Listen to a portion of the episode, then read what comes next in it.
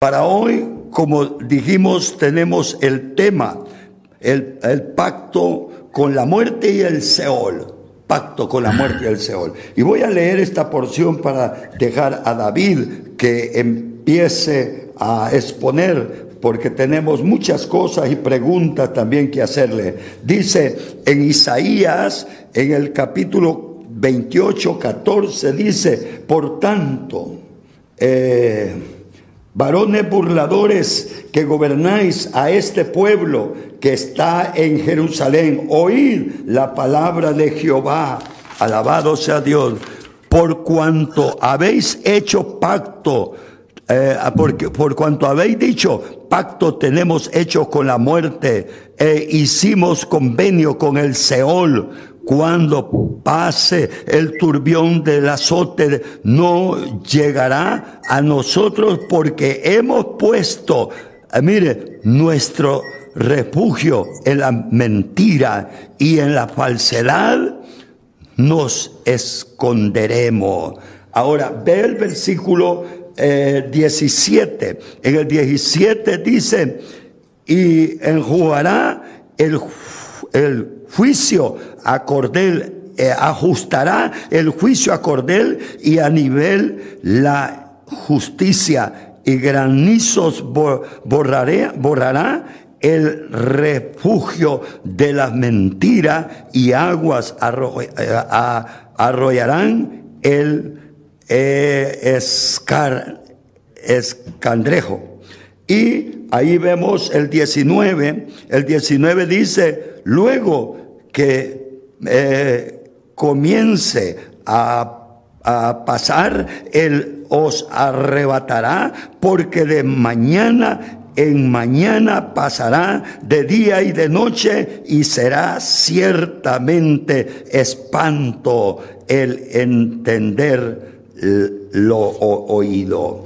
Bien, eh, aquí tenemos todavía algo más que decir, pero eh, tenemos David, ¿por qué, por qué estar este, pensando en esto? Si vemos que ayer 15 de septiembre, Estuvieron firmando acuerdos de paz con Israel. ¿Quiénes?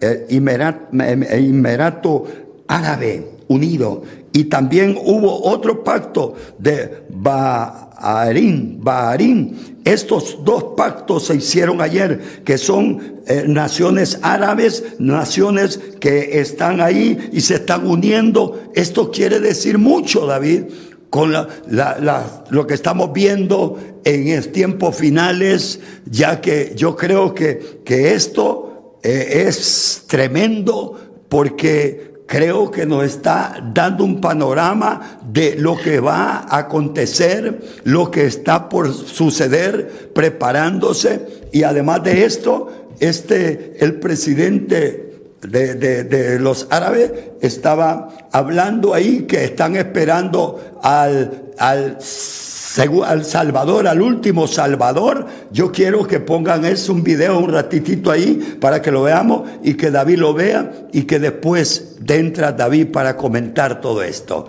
Oigámoslo. Con la Casa Blanca como intermediaria y testigo, Israel, los Emiratos Árabes Unidos y Bahrein firmaron históricos acuerdos de normalización diplomática después de décadas de boicot. El presidente Donald Trump elogió el convenio. Después de décadas de división y conflicto, marcamos el amanecer de un nuevo Medio Oriente gracias al gran valor de los líderes de estos tres países. Damos un gran paso hacia un futuro en el que personas de todas las religiones y orígenes vivan juntas en paz y prosperidad. El primer ministro de Israel hizo votos por un largo alcance del acuerdo. Y las bendiciones de la paz que hagamos hoy serán enormes, primero porque esta paz eventualmente se expandirá para incluir a otros estados árabes y finalmente puede poner fin al conflicto árabe-israelí de una vez por todas. Trump no descarta que otras naciones árabes se unan al Tratado de Normalización Diplomática con Israel, entre ellas Palestina, donde este martes protestaron por el pacto. Tampoco descartó lograr un acuerdo con Irán, país que ha condenado rotundamente los pactos firmados en la Casa Blanca y con el que el presidente Donald Trump protagonizó una escalada de tensión este lunes por la presunción de que Teherán estaría planeando un ataque contra Estados Unidos por la muerte de Soleimani. Cualquier ataque de Irán, en cualquier forma, contra Estados Unidos se encontrará con un ataque contra Irán que será mil veces mayor en magnitud. Irán, por su parte, retó a Washington a no cometer un error estratégico. Por ahora, con el sello de la Casa Blanca como intermediario, las relaciones... Bien, vemos ahí la, parte de los pactos de ayer. Vamos a ver el otro que, es de, los, de las armas que les dije al principio. Ah, veámoslo para dejar ya de una vez y ya no volvemos a pasar nada. Que haya un imperio de la verdad y de la compasión y va a preparar el camino a sí mismo para que haya una acción colectiva y constructiva y una participación constructiva de todos en el concierto y manejo mundial. Él va a venir para dar esperanza, libertad y dignidad a toda la humanidad como un regalo. Va a llegar, así que la humanidad va a probar finalmente el placer de ser humana y ser y estar en la compañía de otros humanos. Él va a venir y va a llegar este espacio de tal forma que las manos estén unidas con el amor, los pensamientos y con nuestros corazones que van a ser purificados para que estemos en el servicio de la seguridad de el bienestar, de la felicidad, de el bienestar y paz para todos. Él va a venir para determinar a todos los hijos de Adán en todos los aspectos, en todos lugares, para que retomen su origen y para que se elimine esta historia de división. Va a unirlos, por el contrario, en una felicidad que es eterna la llegada de el último Salvador, Jesús Cristo, el Todopoderoso, va a traer finalmente un futuro brillante para la humanidad, no por la fuerza ni por las guerras, sino a través del pensamiento y el despertar de la conciencia en todos nosotros. Su llegada del Salvador va a traer una nueva vida a aquellos que son fríos y a aquellos corazones que están construidos de pie. Amén. Mire, esto, es, esto fue ahí por el 2013, David. Hace años que estos están esperando el Salvador. Ahora, piense cómo está de cerca ahora, ya con estos pactos que se hicieron ayer y los que vienen. Así que yo creo que tú tienes amplio conocimiento sobre esto y te dejamos, ya que hemos visto que el mundo ha hecho pacto con la muerte y con el Seol. Adelante, David. Gracias, pastor. Bueno, en principio tomo como punto de partida la declaración del presidente iraní de aquel momento, porque fue el ex primer, fue el expresidente iraní Mahmoud Ahmadinejad. Primero quiero recordarles que Mahmoud Ahmadinejad abiertamente habló del exterminio del pueblo judío en su debido momento. Él dijo que Israel debiera ser borrado del mapa esta fue una de las declaraciones más ofensivas que nosotros los judíos hemos escuchado en los últimos años después de la Segunda Guerra Mundial, emitida nada más y nada menos que por un primer mandatario que amenaza con borrar a todo un pueblo de la faz de la tierra. Este presidente Ahmadinejad, de acuerdo a mis datos en mi libro Historia del Futuro, hizo esta declaración el 26 de octubre del año 2005. Israel debe ser borrado del mapa. Bueno, Ahora este hombre, vemos años después, ahí lo vemos en el podio de las Naciones Unidas, hablando de Jesucristo. Qué raro, parece predicador. Anuncia el último Salvador. Pero hay que ser honesto. El concepto de Jesucristo en el Corán es muy diferente al concepto bíblico del Mesías. Para los musulmanes Jesús es meramente un profeta, simplemente un profeta. No es el Hijo de Dios. De hecho, yo tengo bastante material en mi libro Jerusalén y la Tierra Prometida, donde la creencia musulmana, a la luz del Corán, niega por completo que, eh, por ejemplo, Dios tenga hijo, o que mucho menos Jesús sea el Hijo de Dios, porque entienden que Dios no puede reproducirse. Eso es lo que ellos entienden, ellos lo que dicen es eso. Piensan que Dios tiene un prototipo de existencia igual que el ser humano, ¿verdad? Ellos, por ejemplo, dicen en la Sura, y estoy tomando literalmente la Sura capítulo 3, versículo 59, que dice, para Alá, que es el Dios de ellos, Jesús es semejante a Adán, a quien creó de la tierra y le dijo, sé, y fue. Por ejemplo, la misma Surra, capítulo 3, verso 18, Sura 18, verso 1, dice, alabado sea Alá, que ha revelado la escritura a su siervo y no la ha puesto en ella tortuosidad. Y dice, en el 3, en la que permanecerán para siempre y advertir a los que dicen que Alá tiene hijo. Ni ellos ni sus predecesores tienen ningún conocimiento de esto. Qué monstruosa palabra la que sale de sus bocas. Solo ellos dicen la mentira. Para ellos Dios no tiene hijo. Hay que entender cuál es el concepto de Jesús en el Corán. De hecho, en la Surra capítulo 3, versículos 45 en adelante, dice textualmente que Jesús nació hablando y que el primer milagro de Jesús fue este. Se lo voy a leer solo como una ilustración porque no pensaba tocar este tema en el programa. Me vi sorprendido al escuchar esto. Dice textualmente lo siguiente, es a veces la improvisación va a disculpar, pero tengo que mencionar. Dice, cuando los ángeles dijeron, María, Alá te anuncia una buena nueva de palabra que procede de él. Su nombre es el ungido, Jesús, hijo de María, considerado en vida acá y en la otra, y será de los allegados.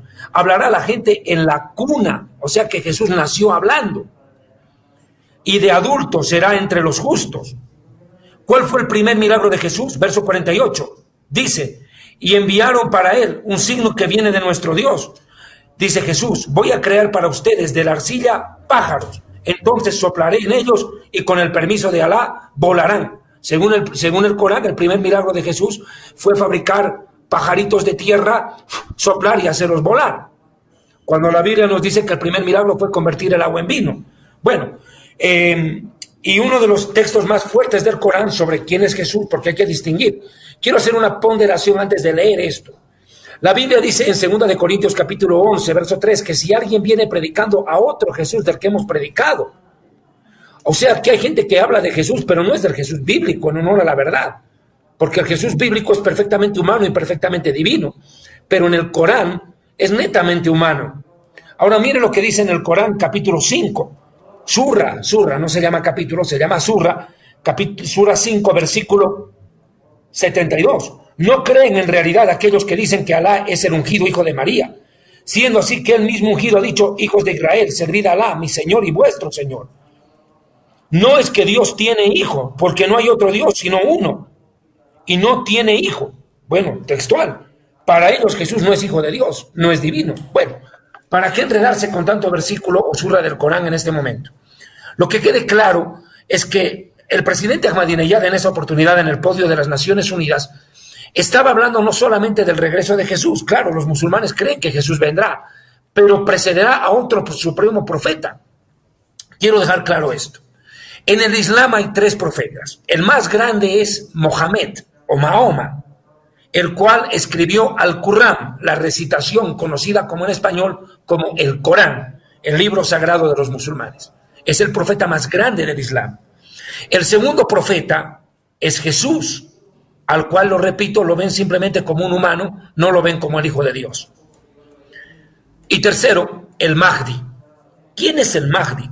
El Mahdi es el redentor islámico que de acuerdo a la tradición islámica chiita, no la suní, la chiita, la cual pregona el presidente de Irán y el actual gobierno iraní, es que vendrá un salvador, un redentor, perdón, un redentor islámico precedido de una grande batalla donde los persas, según ellos, invadirán a Israel y se verán envueltos en una tremenda guerra con el Estado hebreo en el final de los tiempos, y en medio de esa batalla aparecerá el Mahdi, el Mesías musulmán. Esto es tremendo, y dice que vendrá junto con Jesús. O sea, lo único verdadero en la creencia islámica sobre Jesús es que Jesús va a volver. Eso sí es cierto, eso no lo niegan. Pero va a venir simplemente como un cuate que va a venir a ayudar a su otro pana, que es el Mahdi pero precedido de una grande batalla donde Persia o Irán desencadenará una guerra contra Israel. Esto también es bíblico, porque sí, lo he predicado en la iglesia de usted allá en El Salvador hace muchos años atrás. Irán e Israel van a tener un enfrentamiento bélico. Eh, pero aquí hay que entender una cosa que me parece tangencial, me parece muy clave. Irán no deja de ser noticia en el final de los tiempos, porque ahorita Irán es el principal opositor al acuerdo de paz que se ha firmado ayer en la Casa Blanca, en Estados Unidos, donde participan nada más y nada menos que tres naciones, bajo el aval de los Estados Unidos de Norteamérica. Aparece Israel como principal protagonista de esta alianza, de este acuerdo. Y participan también dos naciones árabes unidas, que son el Reino de Bahrein y Emiratos Árabes Unidos. Primeramente quiero explicar qué es un emirato. Un emirato es un pequeño reino a la cabeza de un emir, que viene a ser un príncipe. Para poner un lenguaje castellano más sencillo. El emirato de, Emirato Árabe Unido, pero hay otros emiratos más también. Ahora, ¿qué es lo que está pasando? Yo necesito hacer una mención muy sencilla. Cuando muere Mohammed o Mahoma, la religión musulmana se fragmenta, se divide en dos vertientes, en dos corrientes teológicas, una que sigue a Ali, de donde viene la palabra Shi'i, que significa seguidor de Ali. Los chiitas son la minoría del mundo islámico, pero son los más violentos, son los más belicosos. Irán es un país de extrema violencia, para ellos, la yihad, la guerra santa, es un principio irrenunciable de su fe. Y la yihad se aplica contra los infieles, a los cuales ellos consideran a quienes rechazan a Alá como Dios, al Corán como libro de revelación, a Mahoma como profeta. Si usted rechaza esos tres principios, que Alá es Dios, que el Corán es la revelación y que Mahoma es el más grande profeta, usted es un infiel y usted automáticamente se convierte en objetivo militar. Usted se convierte automáticamente en objetivo de lo que se llama la yihad, la guerra santa. De hecho, ellos pregonaron y pregonan frases tremendas en torno a la guerra santa. Por ejemplo, si uno revisa la historia, perdóneme, me estoy haciendo un enredo acá, eh, si, si revisamos qué es lo que conceptúan ellos como la guerra santa, es el derecho que tiene el musulmán de exterminar a todo aquel que no cree en lo que ellos pregonan. De hecho, se basa en la Surra, capítulo 1, por ejemplo, versículo 6. De acuerdo a la Surra 1, verso 6, dice, Alá, dirígenos por la vía recta. 7. La vida que tú nos has dado, de la cual no han participado por tu ira los judíos y los extraviados, es decir, los cristianos. De hecho, Dice más adelante, la Surra, capítulo 3, versículo 51, creyentes, nunca tengan ustedes como amigos ni a judíos ni a cristianos, pues estos dos son amigos unos de otros. Quien de ustedes tenga amistad con ellas, con ellos se hace uno con ellos, y Alá no guía a los impíos. Creyentes, no toméis nunca como amigos a quienes habiendo recibido la escritura antes que ustedes, judíos y cristianos, porque el Corán viene después del Nuevo Testamento, tomen vuestra religión a burla y a juego, y tampoco tengan ustedes por amigos a los infieles, porque seáis, porque son unos perversos. Verso 60, porque Alá ha maldecido a judíos y a cristianos, y los ha convertido en monos y cerdos, y estos han servido a los demonios. Verso 69, los infieles, los judíos, los sabeos y los cristianos serán lanzados al fuego eterno. Bien, para la corriente chií, esto se aplica literal. Judío y cristiano tiene que desaparecer. Tarde que temprano. Lo repito, el judío y el cristiano son un objetivo militar en la yihad. Y hombres como Osama Bin Laden emitieron frases como que es más para Alá una ofrenda matar a los infiernes que ayunar el mes entero del Ramadán. El Ramadán es el mes de ayuno en la religión musulmana. Ayunan 30 días los musulmanes y dicen que ese sacrificio no es nada que más sacrificio es y mejor sacrificio para Alá, matar a los infieles. Entonces, podemos ver nosotros que la corriente chií es una corriente violenta. Ahora, por el otro lado está la Suná, que es la mayoría del mundo islámico, donde por cierto pertenecen estos dos países, el Emirato Árabe Unido y Bahrein, el reino de Bahrein. Bahrein. Ellos, los suníes, son la mayoría del Islam. Cuando se divide el Islam, cuando muere Mahoma, la Suná es la mayoría y son los más moderados. De hecho, suníes y chiitas son enemigos irreconciliables, a muerte. Para los chiitas, para los radicales, los suníes merecen el exterminio. ¿Por qué? Porque dicen que comulgan con Occidente. los ven casi como a prostitutas religiosas, que no se someten a lo que ellos consideran la verdadera interpretación del Corán, que es la más extrema, lo repito una vez más. Entonces las pugnas entre estas dos religiones a lo largo de la historia han provocado sendos conflictos militares en el mundo, no solamente en esa región. Aunque no puedo negar, no cabe la menor duda, a principios de los años 80 se desata una terrible conflagración bélica en el Golfo Pérsico. Se, se enfrentan se agarran uñas y dientes a matarse dos potencias. Irak, un país suní, e Irán, un país chiita. Estas dos naciones, estas dos naciones, provocaron la guerra del fundamentalismo islámico, así se llamó, la guerra del fundamentalismo islámico, donde lo repito, Irán e Irak se enfrentaron por razones religiosas. Más de un millón de personas murieron. Irán quiso obligar a Irak a dejar la Suná, lo sunita, y convertirse a la, a la vertiente chiita. Quiero hacer esta aclaración porque porque es mi punto de partida lo que voy a explicar esta tarde. Pastor Vidal, mire, la situación pasa porque estos dos bandos son enemigos a muerte, a muerte. Lo he dicho más de una oportunidad. El Islam por sí mismo difícilmente le va a dar paz al mundo. Primero, ¿por qué? Porque de acuerdo al Corán, judíos y cristianos son considerados apóstatas, enemigos e infieles de Alá, merecedores de la ira de Alá. Ellos prometen exterminar a los dos bandos, a judíos y a cristianos. Y siempre he hecho esta pregunta. ¿Qué va a pasar si es de que en el caso hipotético acabaran con judíos y cristianos? Luego se van a acabar entre ellos. Se aborrecen. No es que acabando con judíos y cristianos esto se va a convertir en el paraíso terrenal. No, no, no, no, no. Se convertirá en una guerra campal entre ellos, de exterminio. Por eso, ahora va a entender mejor, ayer en la franja de Gaza se irritaron ante la firma de la paz en la Casa Blanca, los del grupo Hamas. Ni qué decir de Irán, que salió, acabamos de ver el video, amenazando a Estados Unidos. Y de hecho, como bien dijo el periodista en el informe, los servicios de inteligencia del Mossad de Israel y de la CIA de Estados Unidos en las últimas horas han alertado del peligro que Irán esté tramando asesinar a la embajada, embajadora perdón, de Estados Unidos en la República de Sudáfrica, en Johannesburgo, la capital. Ya los servicios de inteligencia están alertando.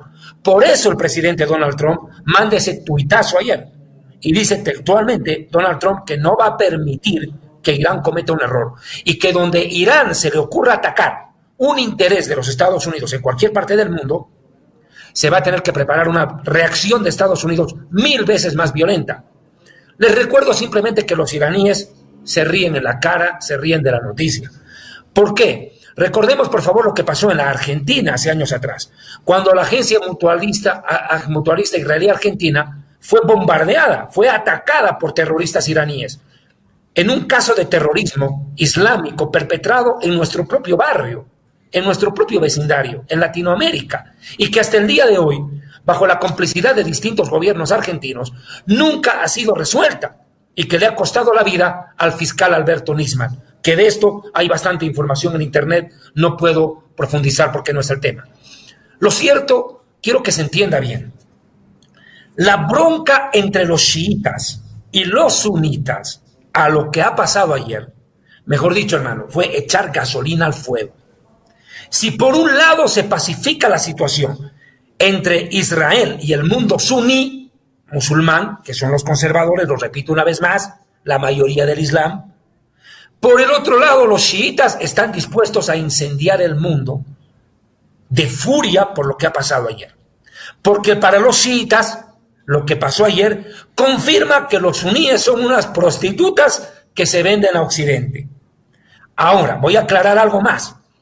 Para la teología chií, Satanás no es el diablo. Escuche bien lo que le estoy diciendo. Para la teología chiita, Satanás no es Lucifer. Satanás es Estados Unidos. Y el pequeño Satanás es Israel. Así como usted lo escucha puede parecer gracioso, pero para ellos eso no es chiste, eso es real. Y su deber religioso, casi como escogidos por Dios se sienten para ello, es exterminar con los dos pueblos, con Estados Unidos y con Israel. Les recuerdo una vez más que ese presidente iraní, que hace rato vimos en el video, amenazó en octubre del 2005 con barrer a Israel del mapa. Y la situación con Irán no ha mermado, al contrario, se ha acrecentado. Durante el gobierno de Obama, en sus dos periodos, Irán, que tenía sanciones por enriquecimiento de uranio para armamento nuclear, Irán se vio beneficiado porque Obama les dio prácticamente una amnistía, inclusive les dio dinero a los iraníes para que supuestamente detengan su programa nuclear. ¿Y qué hicieron con el dinero de Obama? Multiplicaron la cantidad de uranio. De hecho, la Organización de Energía Atómica, dependiente de la ONU, ha dicho hace una semana atrás que el poderío nuclear de Irán estaría 10 veces por encima de lo que se espera.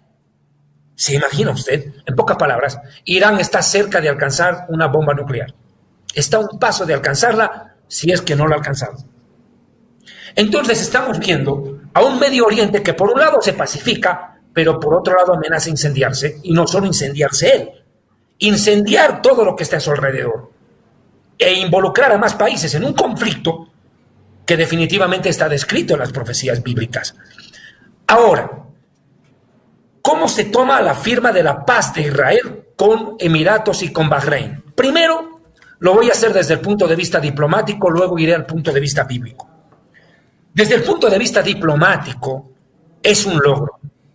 Es un grande logro, no para Israel solamente, que después de 26 años se sienta a negociar con el mundo árabe y consigue que dos naciones más, porque la primera fue Egipto y la segunda fue Jordania hace 26 años atrás, firmen la paz con Israel. Y de hecho, como me, me, clarificó Sonia Waters, que es una historiadora judía que pronto la tendremos acá también en el programa con usted, Pastor Vidal, y le agradezco de antemano por haber aceptado la invitación a nuestra hermana. Jordania se alimenta y recibe agua de Israel. Israel le provee de agua potable a Jordania, porque Jordania es desierto puro. Entonces Israel negoció con Jordania la paz y le da agua a los jordanos. Sin agua, imagínense quién vive. Jordania firmó hace 26 años la paz con Israel. Y después de ese tiempo, un presidente norteamericano, que para muchos es un loco desaforado, Donald Trump logra lo imposible, sentar en una misma mesa nuevamente a Israel con naciones árabes firmando la paz. Y ayer agarra dos. De hecho, Jared Kushner, que es el yerno de, de, de este cuate de Trump, ha anunciado que cinco naciones árabes, cinco, van a firmar la paz con Israel en unos días más. Estaríamos hablando de siete. En menos de 30 días. Anunciando y logrando acuerdos de paz con Israel. Ahora, ¿por qué es importante la paz para los árabes? Mire, Irán, otra vez Irán. Este país de Irán se ha convertido en una amenaza para el mundo árabe porque los iraníes chiitas quieren exterminar a los árabes sunitas, a los musulmanes sunitas. Los quieren desaparecer. Irán tiene tres enemigos. Estados Unidos, al que llaman Satanás, Israel, el pequeño Satanás, y los traidores suníes musulmanes, que según ellos abandonaron a Alá, a Mahoma y al Corán, y no obedecen lo que ellos creen. Bien, guerra declarada contra tres bandos. Ahora, ¿cuál es el problema? Estados Unidos está lejos, está en otro continente. Israel es el enemigo a querer destruir. Pero ahora cuenta con que los árabes sunitas, los musulmanes sunitas, mejor dicho, hablemos así, los musulmanes sunitas, hablemos con propiedad, deciden hacer la paz con Israel. ¿Motivados a qué? A acabar con Irán. ¿Por qué le digo? Países como Bahrein es multi, multi, multi, multimillonario, pero no tiene un armamento para una guerra contra Irán. Arabia Saudita, donde nació Mahoma, es un país petrolero con mucho dinero, pero tampoco tiene el armamento para luchar contra Irán. Irán los aplastaría. Ni qué decir de Emiratos Árabes Unidos, que si bien tiene Dubái, Abu Dhabi, ciudades modernas, ciudades que parecen de otro mundo, tiene tantísimo dinero, donde el auto más jarnoso, el cachivache, la chatarra más antigua es del año pasado. Los taxis son último modelo. Eso es Emiratos Árabes Unidos. el paraíso económico del Medio Oriente, pero no tienen poder militar para enfrentarse a Irán. Y saben que Irán tarde o temprano los atacaría a ellos. Entonces prefieren ir a buscar a Israel. Y si hay una frase que se aplica en el Medio Oriente es esta. El enemigo de mi enemigo, mi amigo será. El enemigo de mi enemigo, mi amigo será. El mundo árabe, que no, perdón, el mundo musulmán, que no quería reconocer la existencia de Israel, no quiso negociar con Israel y no quiere tener paz con Israel hasta hace 40 días atrás, cambió de posición. Cambió de posición. Esto es un milagro diplomático. Ahora van a buscar al enemigo. Y al firmar la paz con Israel, ayer Emiratos Árabes Unidos, Bahrein y los otros cinco que le van a seguir, entre ellos están Omán, están Qatar, Arabia Saudita eh, y dos más, que ahorita no se me vienen a la mente, entiendo que Túnez y Marruecos, van a firmar, Omán, van a firmar la paz con Israel. Están reconociendo tres cosas que ellos durante todos estos años no quisieron reconocer. Los tres no, ahora son tres sí. Reconocemos a Israel, negociamos con Israel y queremos la paz con Israel. Lo que antes era no a Israel, no negociar con Israel, no paz con Israel. Los tres nos de la Liga de Naciones Árabes, que a lo largo de todos estos años fueron un problema para Israel.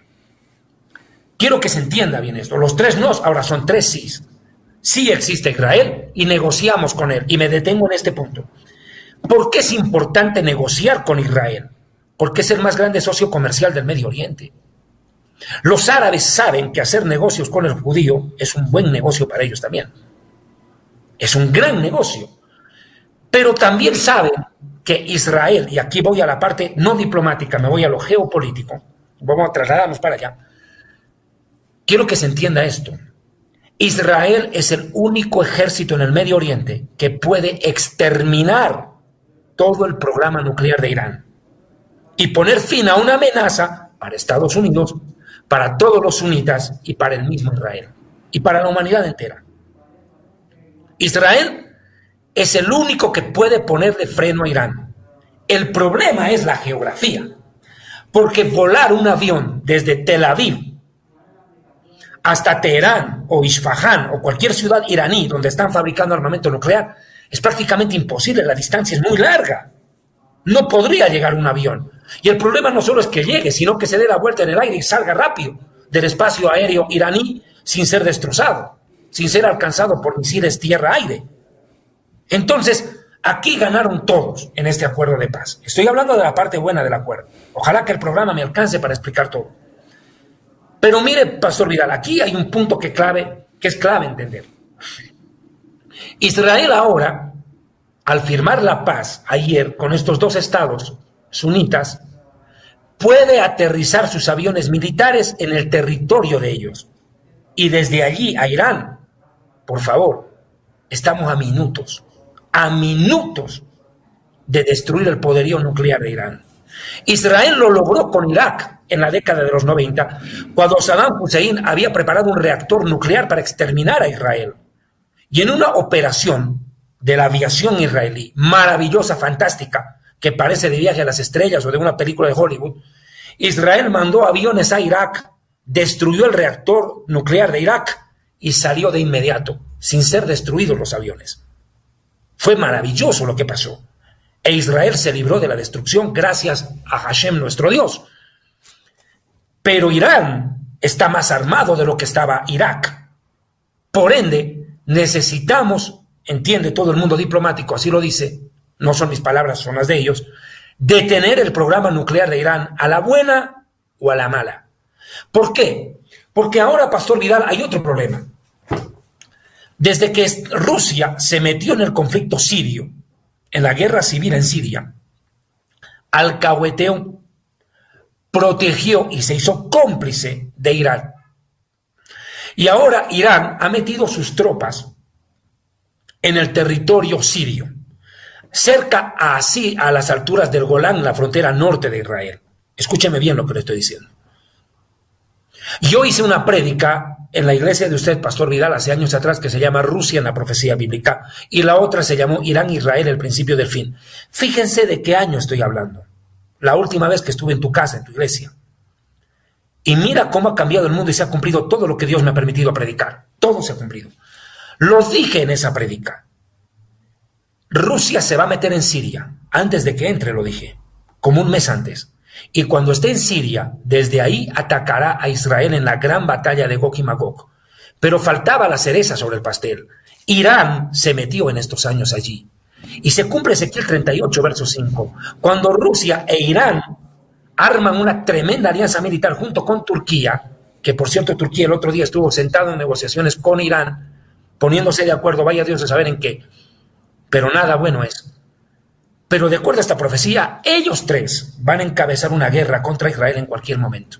Y yo creo que está más cerca de lo que se imagina el mundo. Es la guerra de Gog y Magog. Rusia, Irán, Turquía encabezan una alianza de por lo menos unas 10 naciones que van a atacar por sorpresa a Israel, pero los sorprendidos saldrán ellos, porque Dios mandará fuego del cielo y los va a acabar.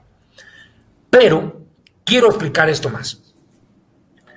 La paz alcanzada ayer tiene ribetes que son muy peligrosos.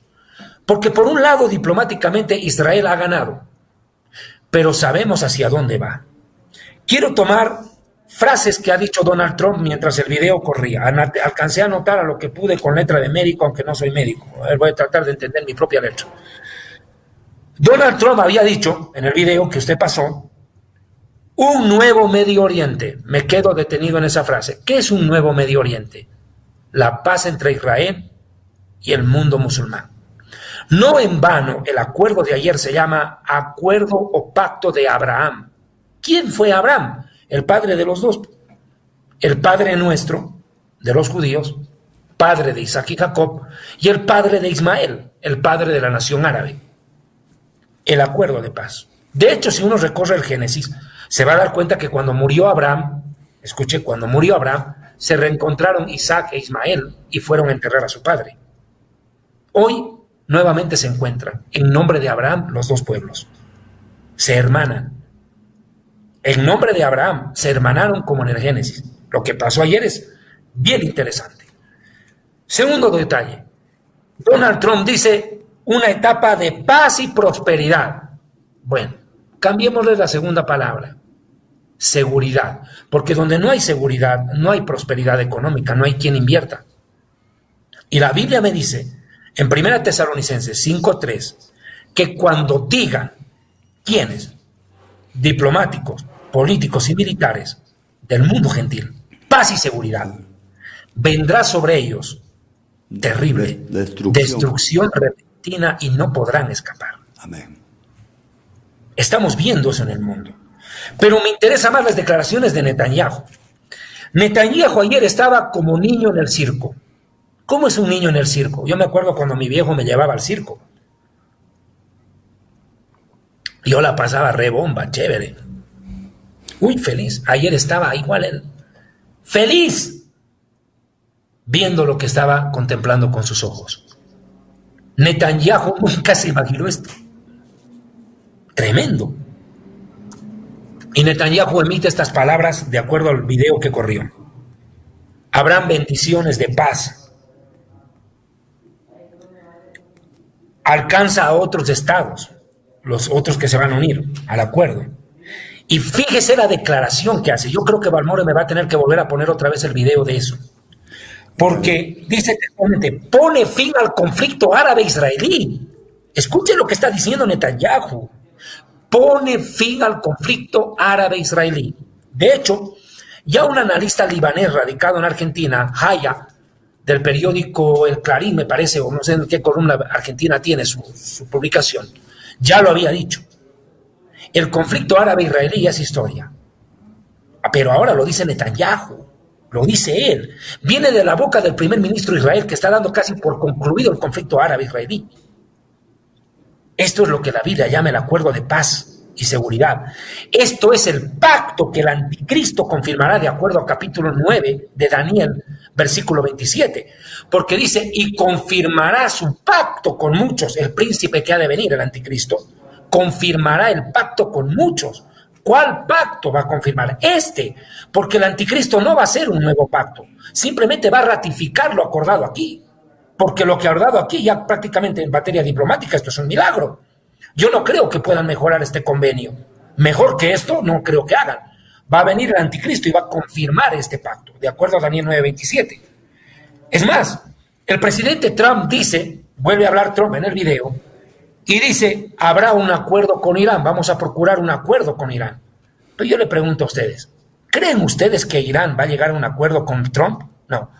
Irán lo que está esperando con ansias son las elecciones en Estados Unidos, con la esperanza que Donald Trump pierda las elecciones. ¿Por qué? Porque si entra el otro gobierno en Estados Unidos, los de la línea de Hillary Clinton, de George Soros, de Bill Gates, todos estos malévolos, Obama y compañía, sabe qué va a pasar Irán. Irán que ya tiene la soga en el cuello que lo está asfixiando y que casi ya no le entra el aire, va a volver a recibir respiración boca a boca y va a volver a vivir y levantarse con furia para desarrollar con más venganza su programa nuclear. Pero yo no, yo no soy profeta, yo simplemente soy un aprendiz de predicador. Trato de llegar a ser algún día un siervo inútil que haga la voluntad de Dios. Espero llegar a alcanzarlo. Pero a ojo de buen cubero se van a quedar esperando porque Donald Trump sí va a ser reelegido, les guste o no. Y Trump cumplirá el propósito de Dios para el cual fue llevado a la Casa Blanca. Frenar a los derechos de los homosexuales, frenar a los aborteros y apoyar y defender a Israel a capa y espada hasta que el anticristo aparezca. Para eso está ahí. Y por más de que vengan vientos, tempestades y huracanes, tsunamis y asteroides o lo que vaya a caer por allá, lo que pueda venir para Estados Unidos en la historia futura, por lo visto Donald Trump se va a quedar a cumplir la tarea hasta el final, como lo hizo Dios con Ciro. Por algo a Donald Trump lo han llamado el Ciro moderno. Es más, ayer en Israel han acuñado una, una moneda y había otra también en honor a este acuerdo y una moneda en, en honor a Trump. O sea, bueno, son detalles. Lo que estamos viendo es el prolegómeno a la firma de una paz definitiva, entre comillas, entre los estados suníes e Israel, que va a provocar en algún momento dado la creación de una alianza económica, una alianza comercial, como dijo Daniel capítulo 2, cuando habla del hierro mezclado con el barro cocido mediante alianzas humanas, se unirán pero no se mezclarán, como el hierro no se mezcla con el barro, pero se unirán van a formar una convergencia entre los estados árabes e Israel y luego esta convergencia negociará con la Unión Europea y se van a acoplar a la Unión Europea. Si no en términos geográficos, por lo menos en términos comerciales. Y ahí quedará restaurado por completo el imperio romano de acuerdo a las profecías bíblicas pues, y la historia, el imperio romano que llegaba hasta Israel, atravesando todos los países del Medio Oriente, algo que todavía no se ve, pero se verá, porque el rompecabezas comenzó a armarse y nadie lo va a detener. Ahora, ¿por qué he pedido, y mira, ya se nos fue el tiempo, prácticamente tenemos solo 10 minutos, qué pena, ¿por qué le he pedido a usted, pastor, que me lea ese pasaje de Isaías capítulo 28? Porque en Isaías capítulo 28, y voy a leer esta versión popular, la Dios habla hoy, Voy a leerle lo que dice el versículo 14. Escuchen pues palabra del Señor, hombres insolentes que gobiernan este pueblo de Israel, de Jerusalén, perdón. Mire, esta profecía es para el gobierno de Israel, para el actual. Cuidado, yo no estoy agrediendo a Netanyahu, simplemente estoy leyendo un versículo. Pero mire lo que dice, lo que viene en futuro inmediato. Ustedes dicen, hemos hecho un pacto con la muerte, un contrato con el reino de los muertos. Yo verifiqué, pastor, la traducción aramea en el Targum hebreo, Targum arameo, y dice, pacto hemos hecho con los que aman la muerte y los que provocan el terror. Eso dice en el original arameo. O sea, con los terroristas. Tremendo. Es que es bien interesante esto.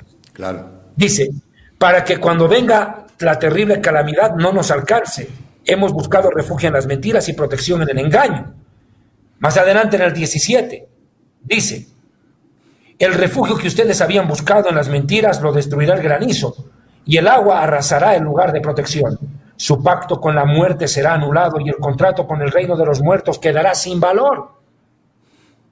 vendrá entonces la terrible calamidad, lo que la Biblia llama la tribulación y la gran tribulación. Así es. Y los aplastará a ustedes. Israel tendrá que vivir en el futuro inmediato un holocausto peor que el de Hitler. Cada vez que venga los arrastrará, vendrá mañana tras mañana, de día y de noche, y el solo escuchar la noticia los hará temblar. Sabemos por profecía bíblica que cuando el mundo proclama paz viene destrucción. ¿De qué destrucción? La tribulación y la gran tribulación. Y aquí Isaías nos lo está confirmando. Israel ahorita está ilusionado con la paz. ¿Y cómo no nos vamos a ilusionar como judíos de que ya nuestros hermanos dejen de ir al ejército, a la guerra? Ojalá. Pero, mi hermano, la palabra de Dios se va a cumplir por más doloroso que sea para nosotros decirlo. En algún momento Israel será traicionado.